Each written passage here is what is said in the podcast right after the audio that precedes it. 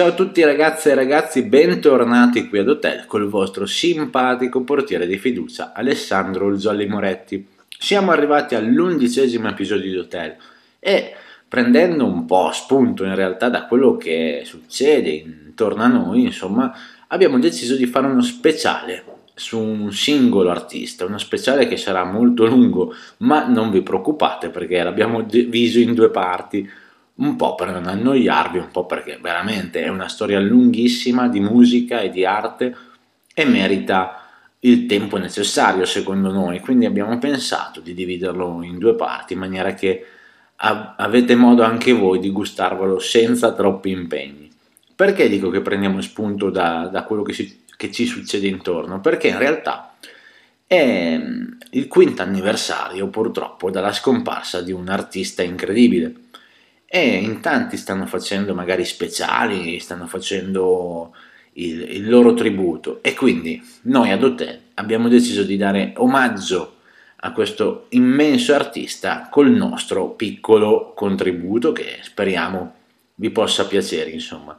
Ma di chi stiamo parlando? Stiamo parlando di un artista che la B B C ha definito il miglior uomo di spettacolo del ventesimo secolo. Più di cinquanta anni di carriera tra musica, teatro e cinema. Insomma, ladies and gentlemen, stiamo parlando di mister David Bowie. Faremo un viaggio nella sua musica che ci porterà a scoprire, per chi non lo conoscesse, a riscoprire, per chi invece è un fan, la sua carriera e la sua ricerca artistica.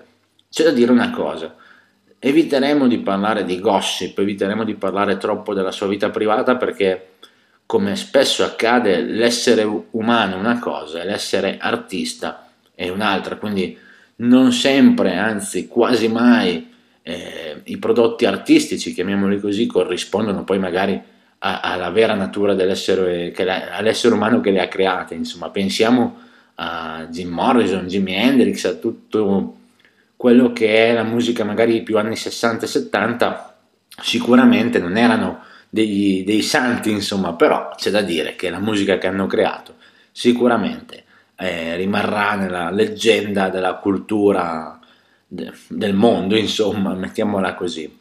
E noi co- così partiamo con questo viaggio nella, nella vita artistica di David Bowie, che all'anagrafe fa, faceva David Robert Jones.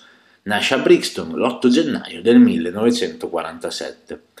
E fin da piccolo in realtà inizia ad amare la musica e quando un insegnante gli chiese cosa volesse fare da grande, David rispose di voler diventare l'Elvis britannico, aveva già in chiaro cosa voleva fare nella sua vita.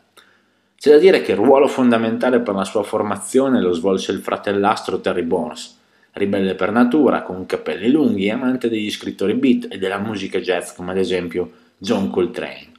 Terry Bones però era affetto da schizofrenia paranoide e rimase fino all'ottantacinque in ospedale psichiatrico, anno in cui si tolse poi la vita gettandosi sotto un treno. Terry ispirò Bowie in varie circostanze, come dimostrano gli album The Man Who Sold the World del millenovecentosettanta, il brano The Beverly Brothers del settantuno e ancora Jump Day sei del millenovecentonovantatré. Nei primi anni sessanta Bowie si cimentava come musicista in vari gruppi, producendo quarantacinque giri, ma in realtà di poco rilievo. Ma è nel millenovecentosessantacinque che c'è la prima scelta artistica importante. Infatti decise di farsi chiamare David Bowie, questo per evitare di essere confuso con il Davy Jones dei Monkees che stava diventando famoso in quel periodo. Il millenovecentosessantasette ed è l'anno del primo disco solista chiamato semplicemente David Bowie. Ci iniziavano a vedere le mille influenze musicali dell'artista, ma il disco in sé fu assolutamente fallimentare per quanto riguarda le vendite. C'è da dire in realtà però che ricevette un sacco di recensioni positive che portarono all'attenzione del grande attore e regista Lindsay Camp, tanto che nel marzo del sessantotto Bowie inserì alcune tracce nello spettacolo teatrale Pierrot in Turquoise e alla prima sessione radiofonica per la B B C nel dicembre del sessantasette. Ma è il quattro novembre millenovecentosessantanove che Bowie pubblica il primo album che avrà al suo interno dei pezzi che rimarranno nella storia della musica. Il disco si chiama sempre David Bowie, ma verrà conosciuto poi come Space Oddity. Questo perché la, Re- la R C A lo ridistribuì nel settantadue. Il singolo Space Oddity ebbe un successo enorme di vendite, in realtà più dell'L P completo, e la canzone è ormai un classico della musica pop rock. È la storia del viaggio spaziale del Major Tom, che ad un certo punto si lascia andare nello spazio verso l'infinito, lasciando ogni contatto con la base spaziale. Un personaggio, Major Tom, che poi tornerà nel brano Ashes to Ashes, con tutto un altro discorso, però, che vedremo in seguito. E Bowie non ha mai dato una spiegazione precisa del brano, dicendo solo che parla di alienazione, del sentirsi soli. C'è da dire però che Bowie in quel periodo stava affrontando la rottura dalla, della sua relazione con Hermione Fartingale e anche l'allontanamento da una certa cultura hippie, quindi in, molto, in molti ci vedevano qualcosa di autobiografico, insomma. Una metafora che mette in parallelo la perdita di controllo con la nascita e l'abbandono del grembo materno per essere catapultati nel caos della vita. Qualcuno ha anche ipotizzato un significato politico sul decidere di andare alla deriva piuttosto che tornare su un pianeta in cui ci si ritiene politicamente impotenti. Un tema molto attuale probabilmente. Ma c'è chi ha visto anche un sottotesto legato al mondo delle droghe nel viaggio del Major Tom, infatti sto fluttuando nel modo più strano. In effetti Bowie disse che nel sessantotto ebbe uno stupido flirt con l'eroina, ma la canzone in sé è una canzone folk rock che prendeva ben più di uno spunto dai Bee Gees. David Bowie ai tempi dichiarava apertamente che il modo di cantarlo era preso di sana pianta proprio da loro. Ma c'è da dire poi che in futuro i Bee Gees avranno modo di prendere ispirazione proprio da Bowie. Space Oddity è una classica ballata, c'è il personaggio, c'è una storia, ma non è ancora il momento dell'alter ego, un marchio di fabbrica per David Bowie. Alter ego che si svilupperà cinque album dopo. Adesso però iniziamo davvero il nostro viaggio musicale ascoltandoci proprio Space Oddity.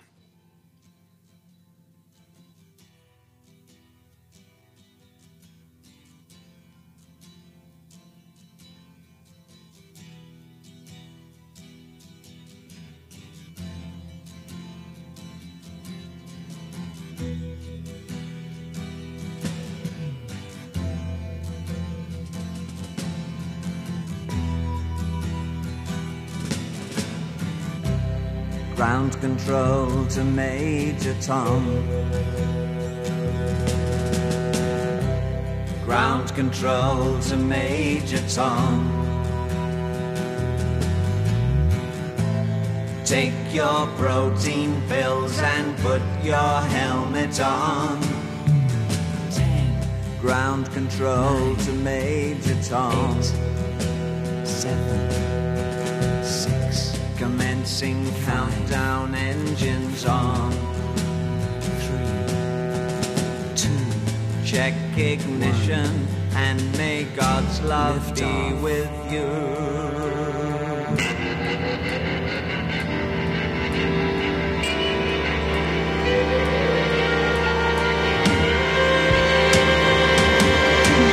This is ground control to Major Tom.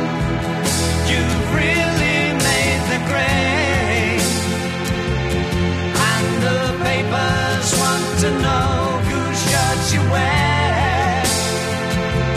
Now it's time.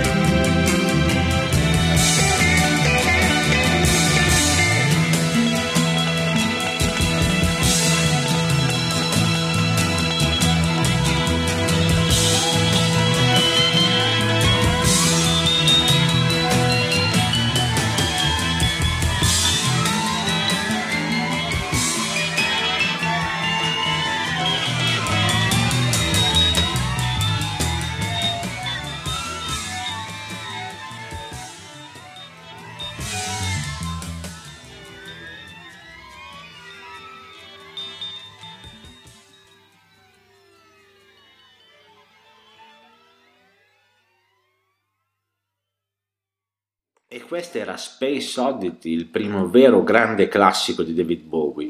Ma arriviamo al quattro novembre millenovecentosettanta, arriva The Man Who Sold the World, un disco dove le sonorità cambiano e si passa ad un glam rock psichedelico. Un quartetto di musicisti incredibili e una voce con molti effetti per dare ancora più profondità alle canzoni. Un album che sicuramente risente l'influenza di band come i Cream, ma pensate che dopo è stato fondamentale nella carriera di un sacco di band. Ad esempio, dopo tantissimi anni, Nirvana fecero una famosissima cover proprio della title track dell'album. Anche i testi hanno un cambio drastico, sono molto più complessi e iniziano a sviluppare temi che saranno sempre presenti poi negli album successivi, come ad esempio l'ambiguità sessuale, lo sdoppiamento di personalità, l'isolamento e la pazzia, ma soprattutto i falsi guru e i totalitarismi. Come dicevamo prima, è un album che risente molto della situazione medica del fratello e della vita difficile di Bowie in quel periodo. Le letture di Nietzsche da parte del Duca Bianco danno origine, detto proprio dall'artista, all'incontro con i suoi diavoli e i suoi angeli. Il filo che collega tutto l'album è che nella maggior parte delle canzoni c'è la figura centrale di un narratore. C'è da dire poi che la copertina ha avuto varie idee, ma la prima doveva essere per esempio un fumetto tetro che rispecchiasse l'atmosfera cupa del disco, ma successivamente però Bowie cambiò idea. Si fece fotografare in salotto, seduto su una sedia a sdraio con un vestito di satin, crema e blu. E in seguito spiegò proprio che voleva rappresentare l'ambiguità sessuale. Esistono ad oggi un sacco di versioni diverse del disco, più o meno ristampate con bonus track e via dicendo, e tutte le varie copertine possibili per quell'album. Ma sicuramente la copertina con lui sdraiato è la più significativa, perché è stato sempre avanti anni luce, anche per quanto riguarda il vivere la società. Si sposò ed ebbe vari amanti, ma negli anni decise poi di fare una conferenza stampa per fare coming out sul fatto di essere gay, anche se non era assolutamente vero. Ma perché lo fece? È stato un gesto che voleva non tanto dire la verità sulla sua vita, ma portare al centro dell'attenzione un problema di omofobia che purtroppo è ancora tanto presente nella società di oggi. E pensate che questo gesto fu davvero clamoroso e aiutò un sacco di persone più o meno famose. Per esempio Elton John disse poi che fu proprio grazie a questo gesto di Bowie che si sentì libero di poter fare coming out e vivere sereno la sua vita. Un esempio di come un artista può davvero cambiare il mondo, non solo con le sue canzoni, ma proprio con gesti importanti. Quindi ognuno di noi può fare qualcosa per aiutare gli altri, anche um, um, mettendosi in gioco, insomma. Quindi il fatto che Bowie fece una conferenza stampa del genere fu sicuramente un gesto veramente importante per il mondo. Il fatto poi di essere presente sulla copertina sarà un fattore decisivo per tutti gli album. Faccia e voce, faccia e voce, sempre, fino all'ultimo album, ma ne parleremo poi in seguito in maniera più specifica di questo fattore, per esempio. Questo era David Bowie, faccia e voce. Ma non anticipiamo tutto subito, dai, e ci andiamo ad ascoltare proprio lei, la leggendaria The Man Who Sold the World.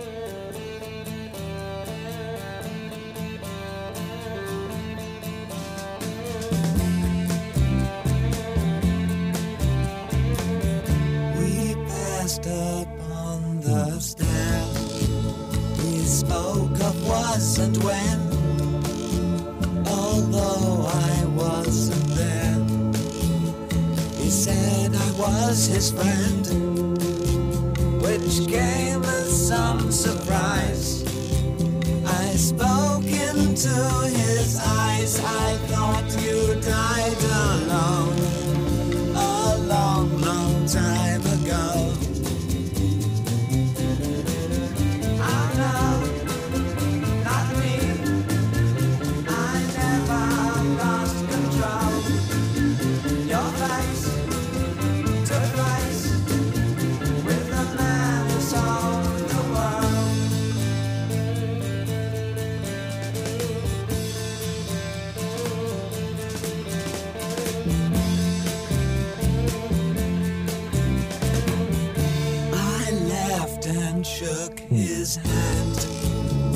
and made my way back home. I searched for form and land. For years and years I roamed. I gazed a gazeless stare at all the millions here. We must have died alone a long, long time ago.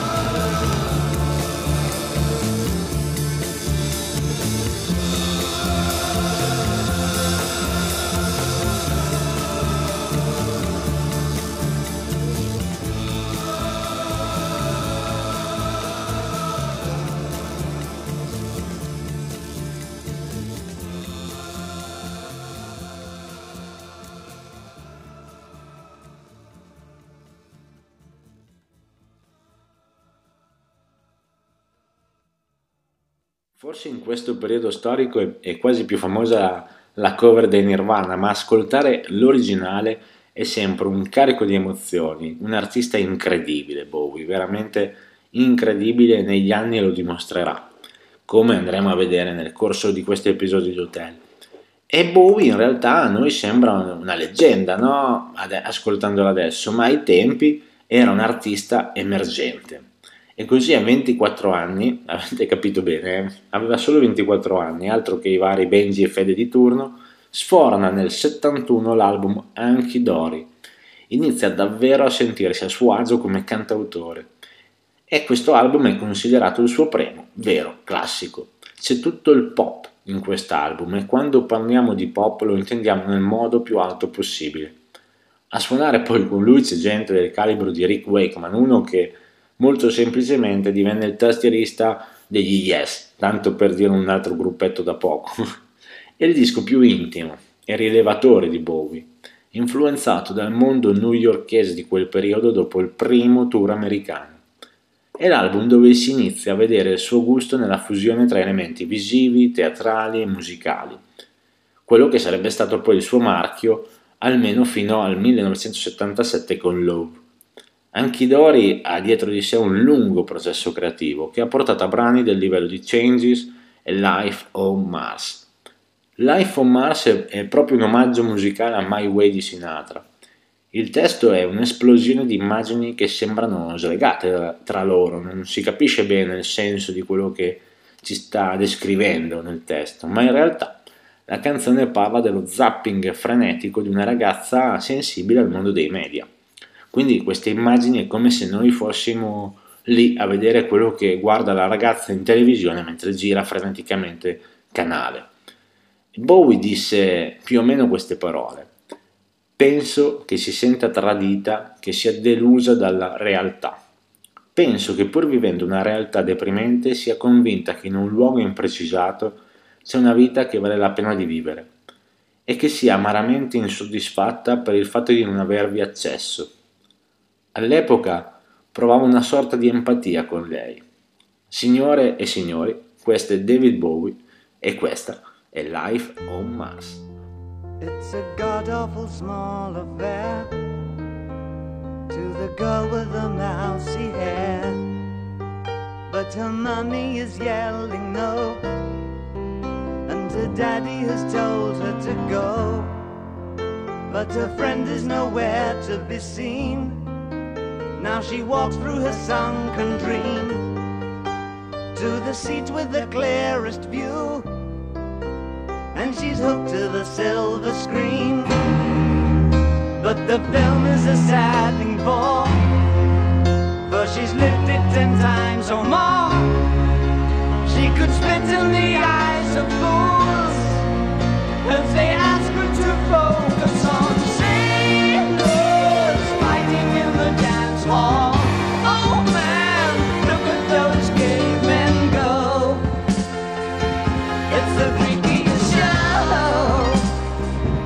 Take a look at the old man beating up the wrong guy. Oh man, wonder if you'll ever know who's in the best-selling show. Is there life on Mars?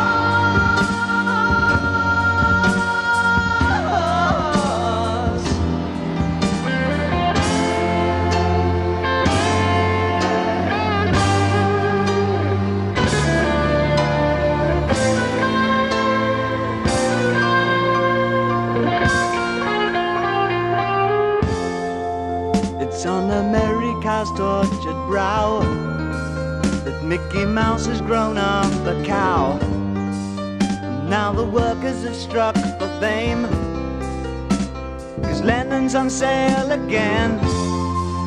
See the mice in their million hordes, from Ibiza to the Norfolk Broads. Rule Britannia is out of bounds to my mother, my dog and clowns. But the film is a sad thing for, 'cause I wrote it ten times or more. It's about to be writ again as I ask you to focus on sailors fighting in the dance hall. Oh man, look at those cavemen go. It's a freakiest show. Take a look at the old man beating up the wrong guy. Oh man, wonder if you'll ever know who's in the best-selling show. Is there life on Mars?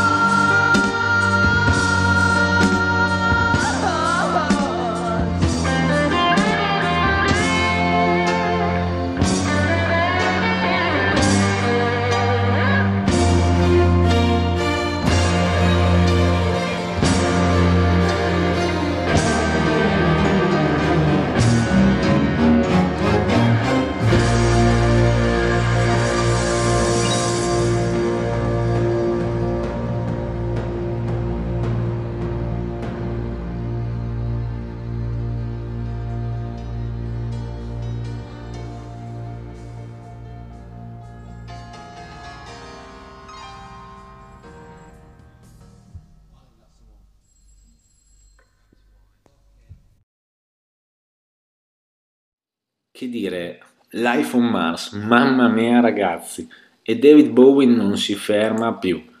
E siamo arrivati al sedici giugno millenovecentosettantadue quando pubblica The Rise and Fall of Ziggy Stardust and the Spiders from Mars. C'è tutto quello che rappresenta musicalmente Bowie in questo disco, è il culmine del glam rock. Ed è la nascita del primo alter ego di David Bowie, primo grande successo anche negli States. Il concept del disco parla di una rockstar, appunto Ziggy Stardust, venuta da Marte come un eroe, arrivato poi in un mondo in una crisi apocalittica.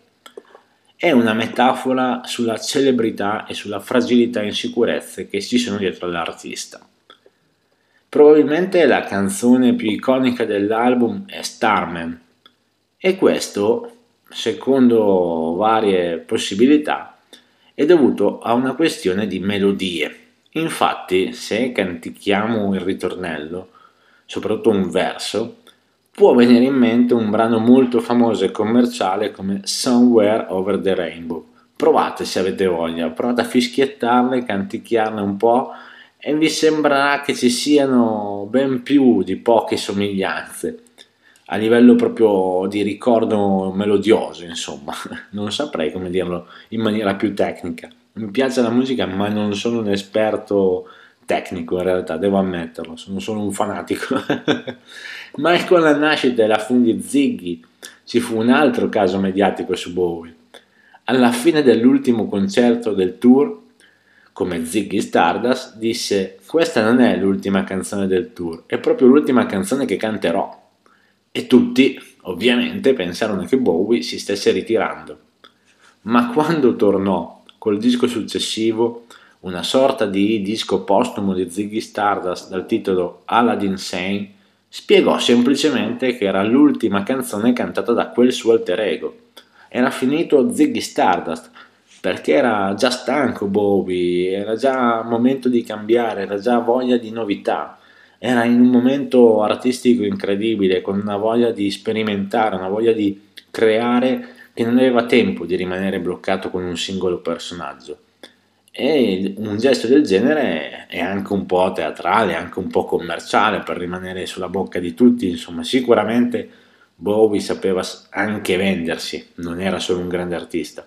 E intendiamoci, non c'è nulla di male, perché il tuo lavoro, quindi se lo sai fare bene, ci sono vari aspetti, e sicuramente nel mondo della musica, oltre alle canzoni, se vuoi arrivare a, a certi livelli, probabilmente devi saperti anche vendere, pur rimanendo mh, il più possibile fedele a te stesso. Sicuramente Bowie fedele a se stesso lo era, almeno per quanto riguarda il, questo periodo.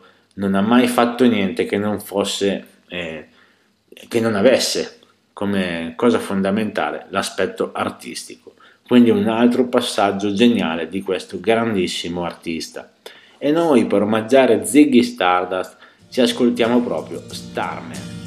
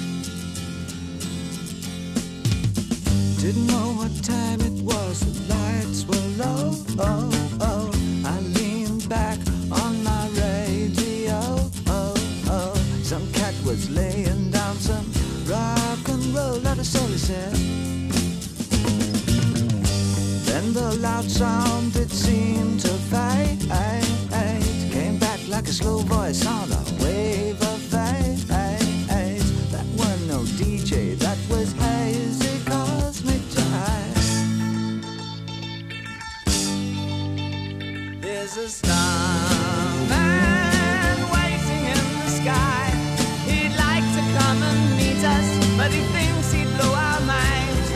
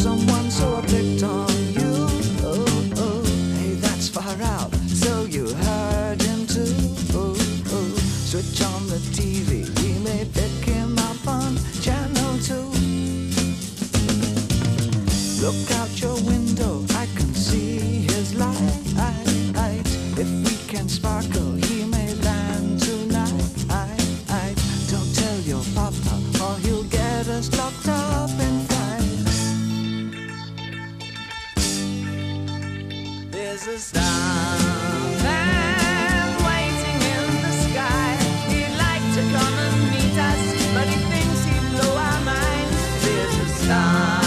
man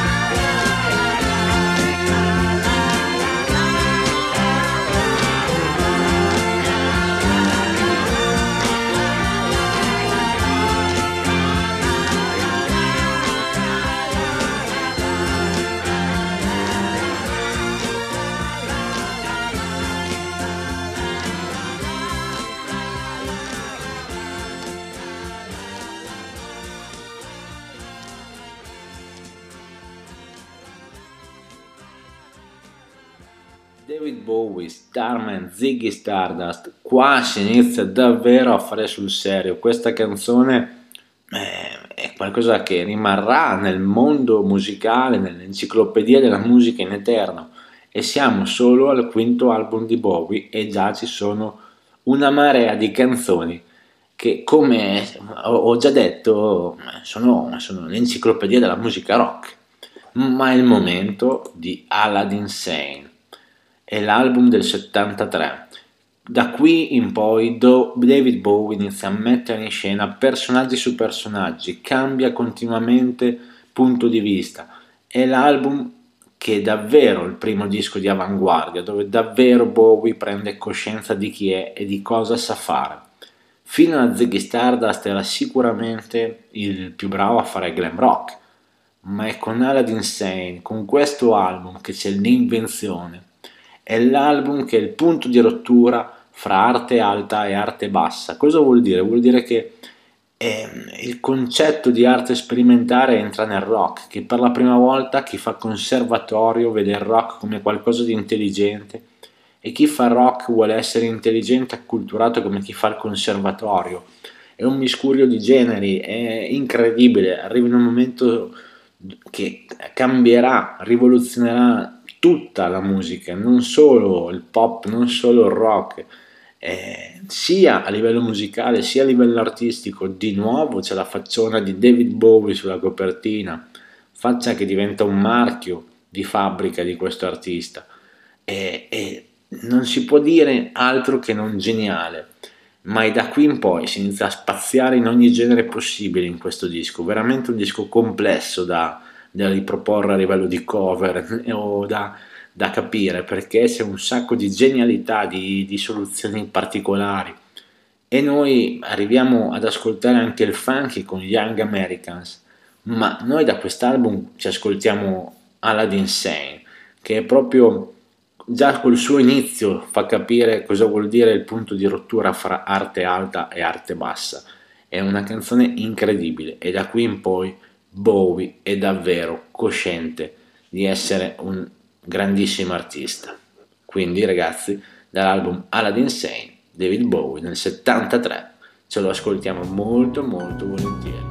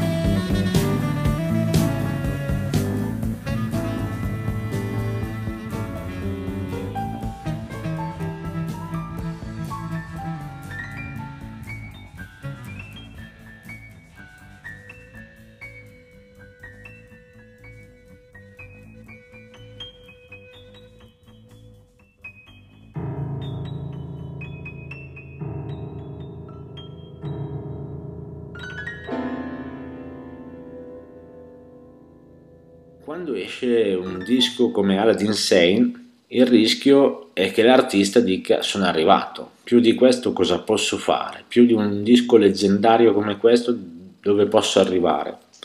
Ma non è il caso di David Bowie, perché siamo nel settantaquattro e lui porta sulle scene un altro protagonista, Halloween Jack, personaggio principale del concept album Diamond Dogs, basato sulla fusione tra millenovecentottantaquattro di Orwell, Ragazzi Selvaggi e la visione glam di un mondo post-apocalittico.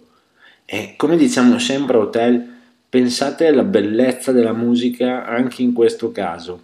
Magari non abbiamo mai letto millenovecentottantaquattro di Orwell o Ragazzi Selvaggi, però ascoltiamo Diamond Dogs ed è ovvio che la voglia di conoscere due libri incredibili come questo ci viene.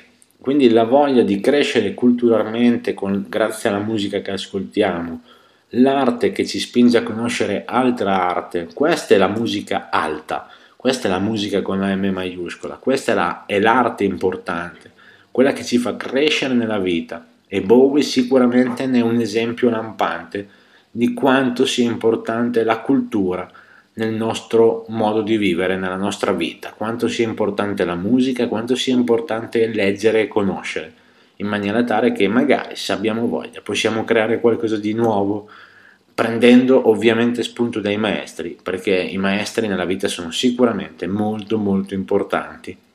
E Bowie ne ha reso spesso omaggio, perché nei suoi album ha fatto spesso delle cover, ah, o anche nei suoi live, comunque ha sempre reso omaggio ai suoi maestri. Questa è una cosa molto molto importante da tenere a mente, e da tenere a mente che Bowie è, per, alcune, per alcuni versi, e parliamo sempre a livello artistico, eh, come dicevamo inizio puntata, non, non, non stiamo neanche a giudicare la vita umana di Bowie, perché non siamo nessuno per poter giudicare la vita di qualcun altro, però come esempio artistico sicuramente è un maestro da cui prendere spunto.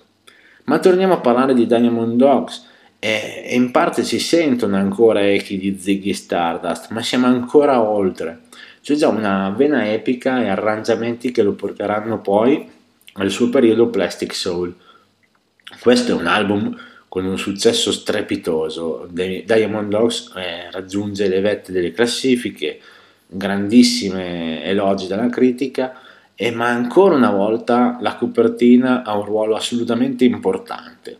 Bowie qui è rappresentato con delle zampe d'animale, e anche in questo caso va oltre anche nei significati. Non c'è più uomo e donna, c'è la bestia.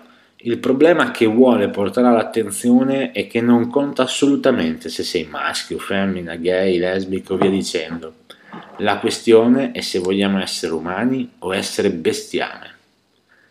E in questo album la canzone Sweet Things è presente e divisa in varie parti, e l'ultima è sicuramente la cosa più assurda eh, nella storia della musica rock, ma ascoltatela perché veramente merita di essere ascoltata. In quest'album però, parlando a livello più commerciale, ha al suo interno una delle canzoni più iconiche del mondo della musica pop e del rock. Insomma, l'ennesima canzone leggendaria di David Bowie, e siamo solo agli anni settanta, eh? Dobbiamo arrivare al duemilasedici e già c'è una miriade di canzoni leggendarie. È una canzone che in pochi versi condensa tutto il desiderio di ribellione e il bisogno di dar sfogo alla propria individualità. In realtà è la canzone che meno rappresenta la complessa e oscura intensità di un disco come Diamond Dogs, ma non vi dico neanche il titolo, perché quando partirà la riconoscerete molto molto bene.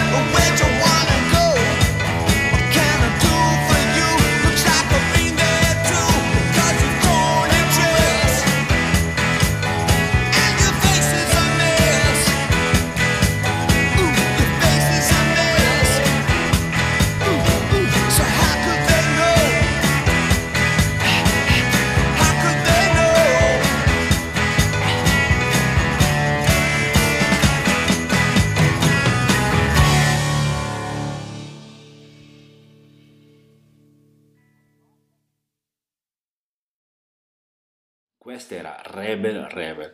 Ragazzi, vi confido che è una delle mie canzoni preferite in tutta la storia della musica, fa proprio parte della mia colonna sonora privata personale.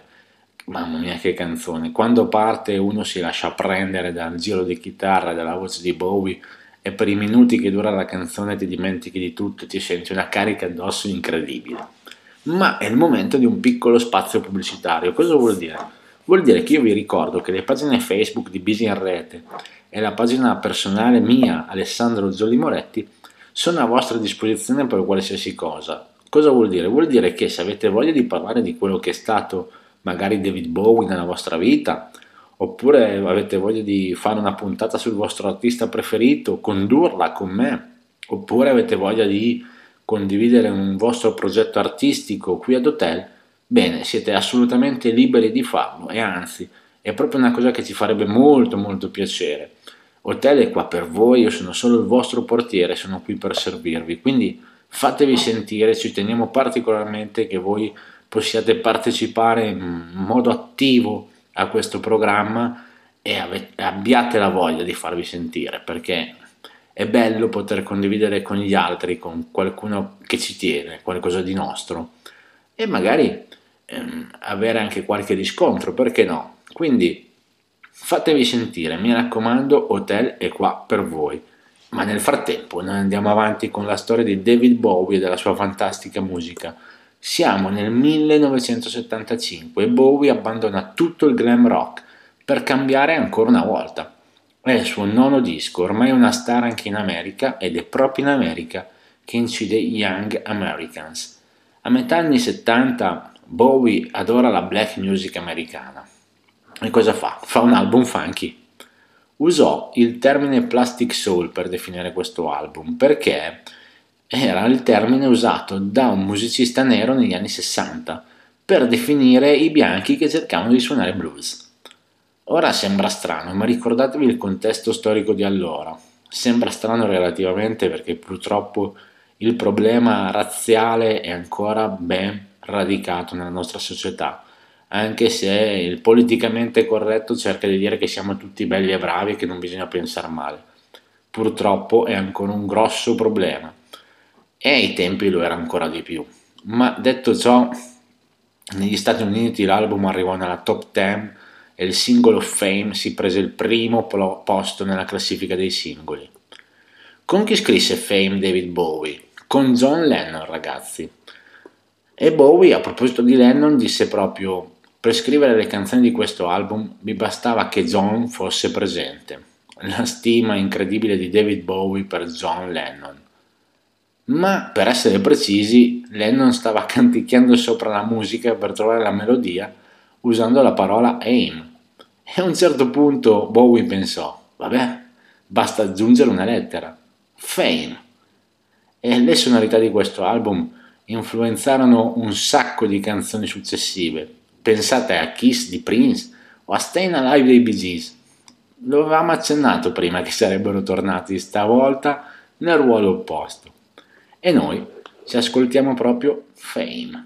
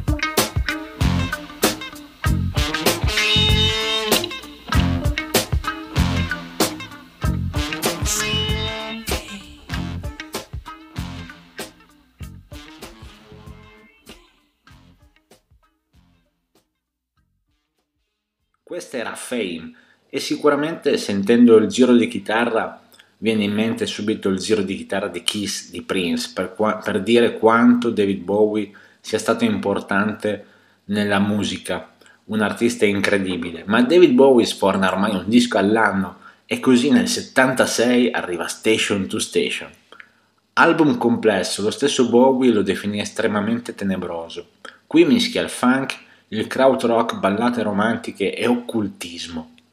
Ma soprattutto è un disco che presenta il nuovo alter ego di Bowie, nonché il soprannome con cui spesso verrà identificato durante tutta la sua carriera, The Return of the Thin White Duck.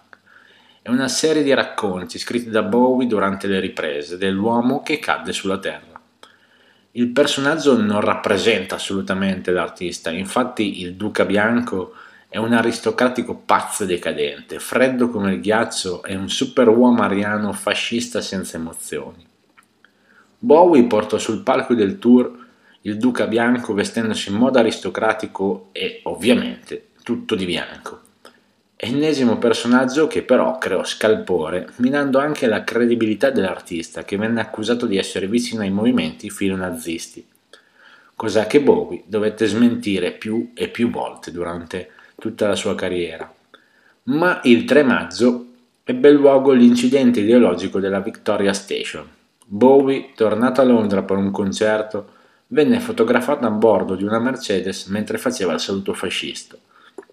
Ci volle una conferenza stampa per smentire tutto questo, pensate, ed è molto probabile che non veniva capito l'aspetto teatrale del momento.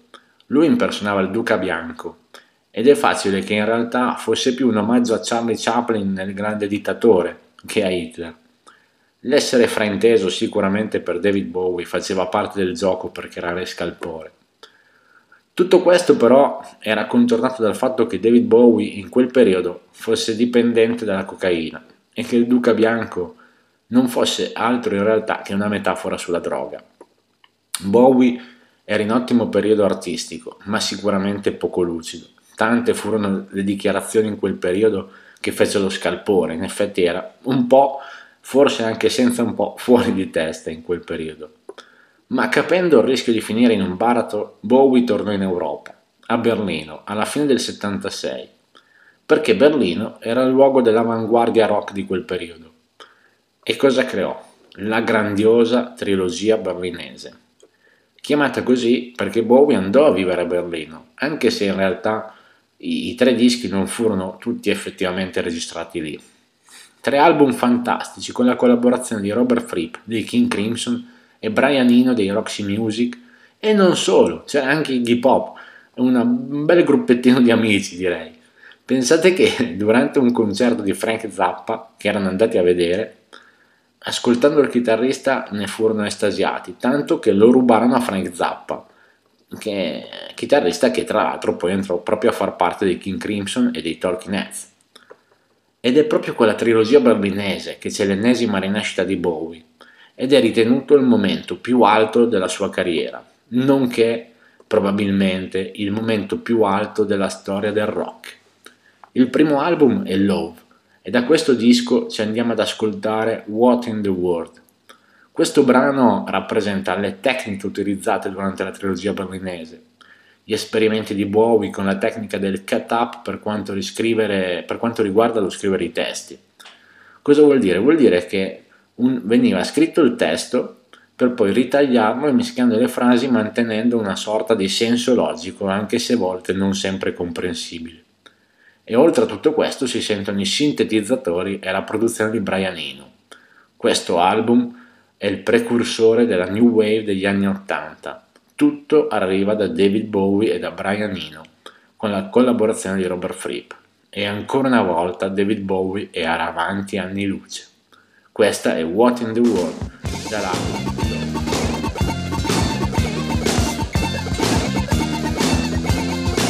You're just a little girl with gray eyes, never mind, say something, wait until the crowd cries. Oh, wait until the crowd cries. You're just a little girl with gray eyes. Deep in your room, you never leave your room. Something deep inside of the gloom. What in the world can you do? What in the world can you do? I'm in the mood for your love, for your love, for your love, for your love. Oh.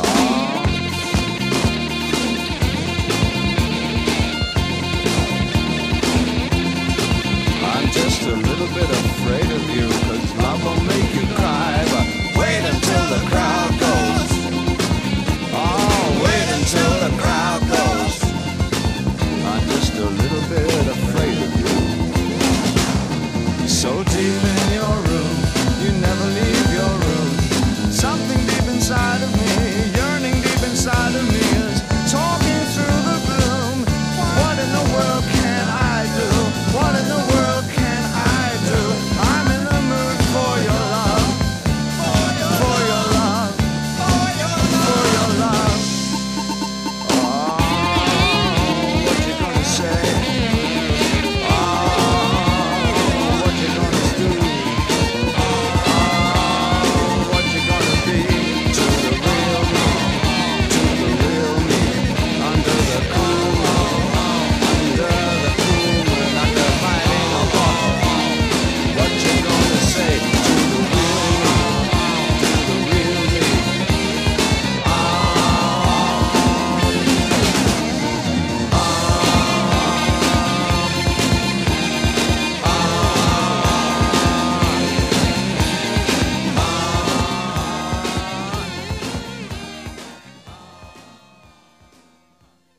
What in the World dall'album Love, il primo della trilogia berlinese, qualcosa di incredibile, di immenso. E nel settantasette esce anche il secondo album di questa trilogia, qualcosa di ancora più immenso, con una canzone che dà il titolo all'album che diverrà un inno d'amore incredibile, Heroes, un album che risente ovviamente del vivere la guerra fredda a Berlino, divisa allora in due parti, col famoso muro, che per fortuna crollò, o meglio, venne buttato finalmente giù. Questa canzone è una canzone d'amore. Bowie la descrive così: è il grido disperato dell'ultimo romantico rimasto su un pianeta ormai distrutto. La prima versione di questa canzone dice che Bowie fu ispirato da una coppia che si incontrava tutte le sere sotto le torrette di guardia del muro e che lui vedeva dalle finestre. L'amore più forte delle fucilate. E infatti nel testo dice proprio così: sebbene niente ci permetterà di stare insieme, noi possiamo battervi sempre, possiamo essere eroi anche solo per un giorno. Bellissima questa, questa parte di testo, è qualcosa di immenso. Però, c'è da, c'è da dire un però, ovvero che decenni più tardi il Duca Bianco dirà che in realtà era solo una metafora, e che fu il suo produttore ad essere fonte di ispirazione. E come? Semplicemente perché Bowie dalla finestra vedeva lui abbracciarsi con una corista, pensate, con la quale aveva una storia un po' così, diciamo, extraconiugale. Eh, pensate da un, da un siparietto così che può quasi risultare comico, no? Pensarsi, cioè, tu vedi un, un tuo amico, uno che conosci, con l'amante f- sotto la finestra di casa tua, e tiri fuori una canzone come Heroes. Cioè, pensate, eh, la cosa incredibile è come vedere avanti e come prendere spunto da qualsiasi cosa nella vita. Quando sei davvero un grande artista, da una stupidaggine del genere, scusate, ma è veramente una stupidaggine, riesci a tirare fuori qualcosa di un valore immenso, incredibile. Ovviamente è famosissima anche la foto che c'è sulla copertina. Ed è una cosa curiosa la copertina di quest'album, perché eh, nel duemilatredici Bowie fece uscire il suo album The Next Day, che parleremo, di cui parleremo poi in seguito, e proprio per l'album The Next Day riutilizzò la stessa copertina di Heroes, ma stavolta coprendo il suo volto, con un quadrato bianco con scritto dentro proprio The Next Day, perché per un giorno possiamo essere eroi, ma il giorno dopo.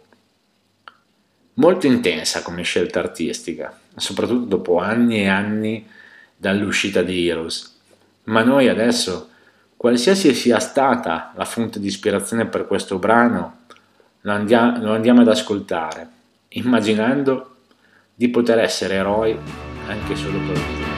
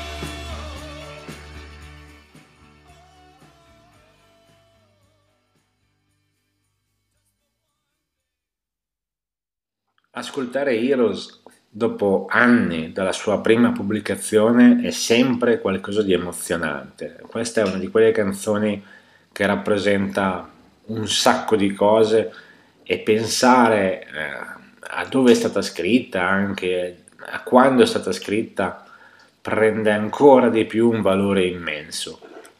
Ma è nel settantanove Bowie che chiude la trilogia berlinese con l'album Lodger, album che finalmente lo fece conoscere molto bene anche in Italia, che fino ad allora sì, non, lo conosceva un po', ma non aveva compreso del tutto questa grandissima figura artistica. In realtà però Lodger fu uno degli album più sottovalutati di Bowie.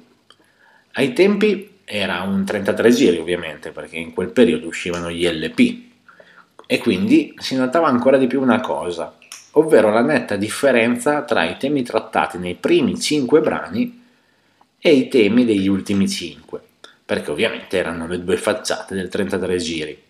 Il tema della prima parte è fondamentalmente il viaggio, mentre con la seconda parte Bowie fa una critica alla civiltà occidentale. Ma soprattutto, per l'ennesima volta, il Duca Bianco in anticipo sui tempi con le sonorità di African Night Flight. Si farà ancora una volta precursore di quella che sarà poi definita world music. Ancora una volta David Bowie è avanti mille e mille passi rispetto a tutti gli altri. E il primo singolo di questo album fu Boys Keep Swinging. Bowie volle catturare sonorità diverse ancora una volta con questo disco, e fu d'accordo con Brian Eno che il miglior modo era quello di dire ai musicisti di scambiarsi gli strumenti. Direte voi, ma cosa roba è? Sì, sì, lui voleva cambiare radicalmente, un nuovo modo di suonare, e quindi il chitarrista alla batteria, il batterista al basso e via dicendo. E tutto questo fu suggerito dall'uso delle carte dette delle strategie oblique. Cosa sono? Sono le carte inventate dallo stesso Brian Eno per favorire il processo creativo di un artista tramite aforismi scritti su queste carte che promuovessero l'uso del pensiero laterale. Pensate la cultura che avevano dietro queste, questi personaggi del mondo dell'arte. Brian Eno ancora produce musica che io vi consiglio di ascoltare, c'è un bellissimo disco in collaborazione con David Bowie, ne avevamo già accennato durante Hotel, è un disco strepitoso, ma tutta la produzione artistica di Brian Eno va ascoltata. Ovviamente l'accoppiata Brian Eno-David Bowie ha creato delle cose incredibili, come la trilogia berlinese, ma anche Brian Eno stesso è sempre stato molto avanti nelle sonorità e anche nel modo di creare musiche, e appunto eh, l'uso di queste carte inventate da lui fu poi eh, preso da tanti vari artisti, scrittori, musicisti, cinematografi, quindi un metodo di sviluppo e, cre- e di creatività che poi venne riutilizzato da tantissimi. Incredibile, incredibile l'intelligenza di questi, di questi personaggi. Oltre a tutto questo, il video di Boys Keep Swinging venne visto come risposta ai Village People, ma soprattutto in realtà tornava in primo piano la sessualità. Infatti eh, nel video c'è Bowie vestito da corista, da tre coriste, e alla fine del video poi le tre coriste si scoprono in realtà essere tre uomini. Ancora una volta Bowie fa parlare di sé. E così torniamo indietro al millenovecentosettantanove e ci ascoltiamo proprio Boys Keep Swinging.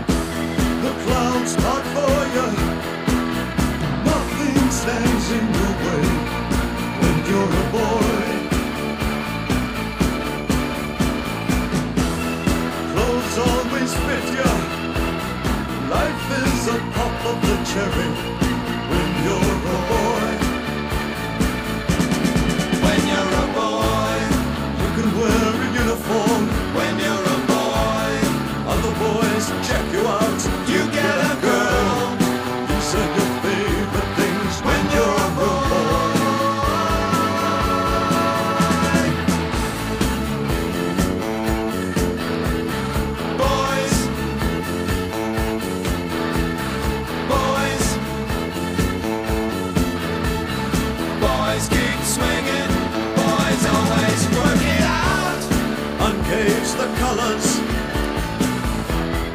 unfurled the flag. Love just kissed you hello when you were a boy. They'll never clone ya. You're always first on the line when you're a boy. When you're a boy, you can buy a home of your own. When you're a boy, learn to drive and everything. You'll get your share. When you're a boy.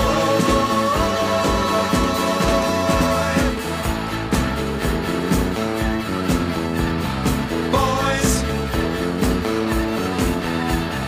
Boys. Boys keep swinging. Boys always work it out.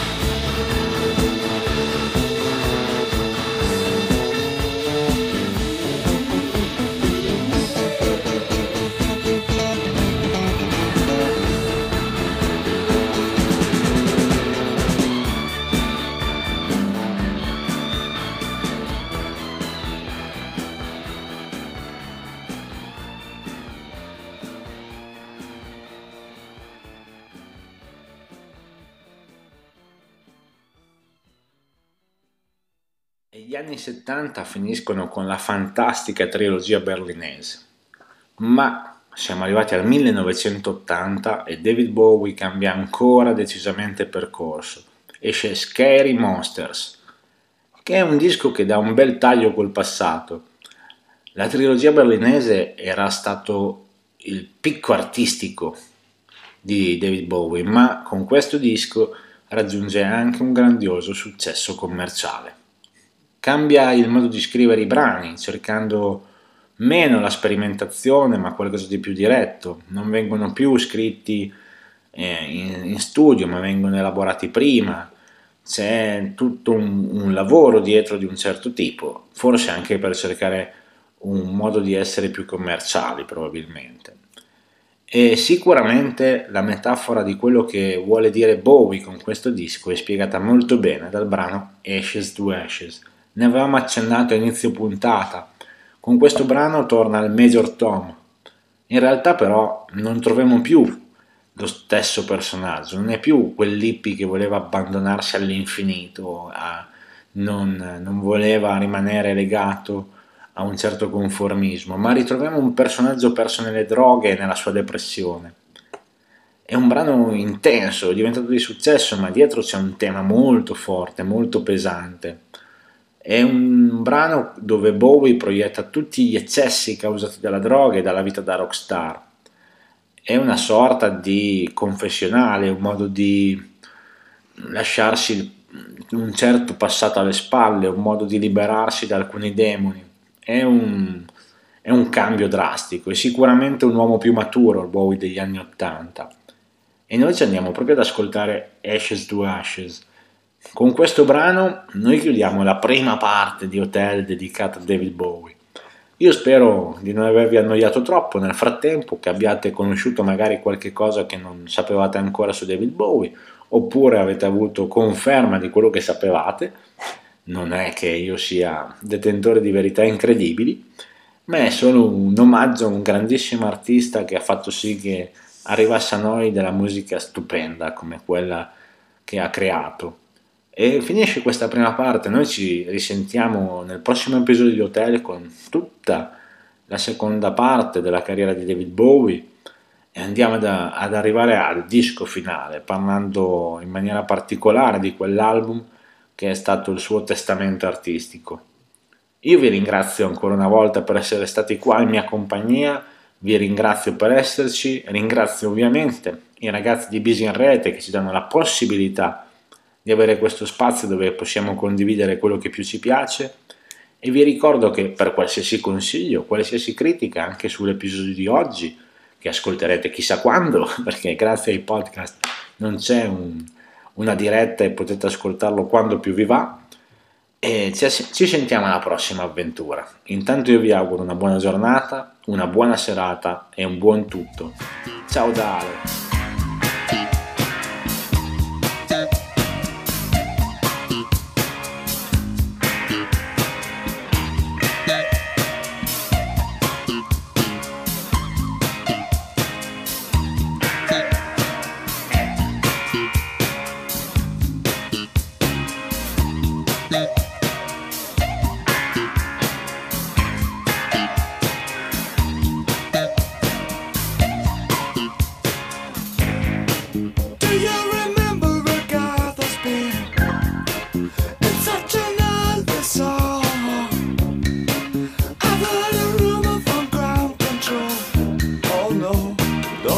It's true.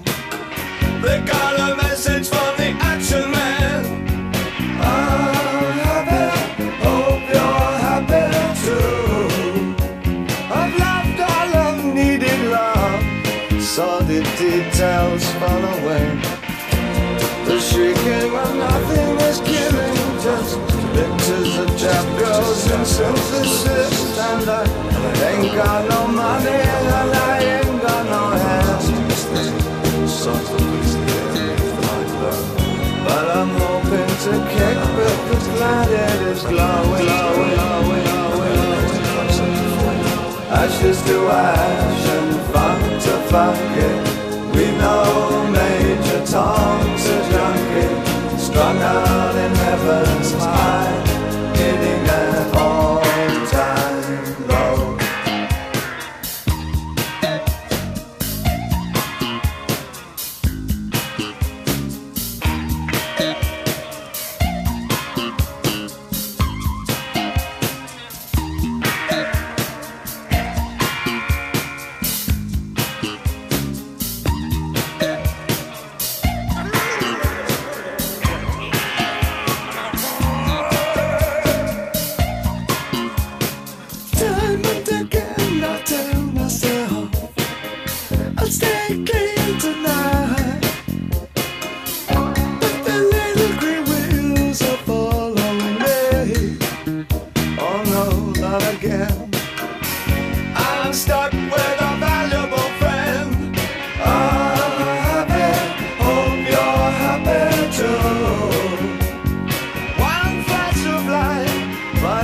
Smoking pistol.